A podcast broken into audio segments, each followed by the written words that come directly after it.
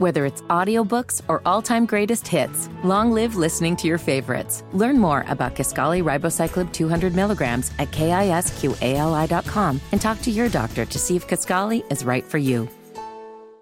Now, on the subject of inflation, something that I think everybody can relate to here, inflation has hit the dentist office. Oh, no. According to a new poll by Delta Dental, the average cost per tooth is up 16% from over a year ago.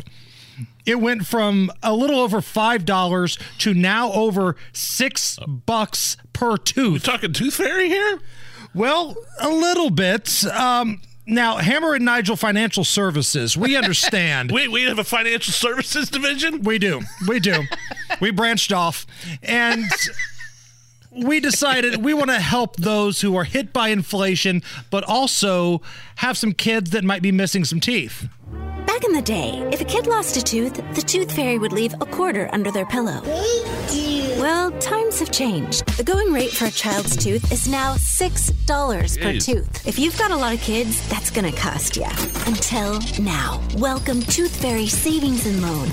Tooth Fairy Savings and Loan has family plans to accommodate up to 10 children per family, so you can afford to fill your child's brain with a make-believe fantasy figure. Open an account today at Tooth Fairy Savings and Loan and continue lying to your children tomorrow. Price per tooth adjusted for inflation. Tooth Fairy costume not included. Member FDIC.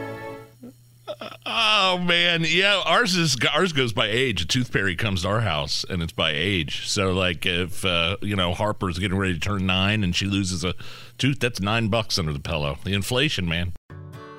Whether it's audiobooks or all-time greatest hits, long live listening to your favorites. Learn more about Kisqali Ribociclib 200 milligrams at kisqali.com and talk to your doctor to see if Kisqali is right for you.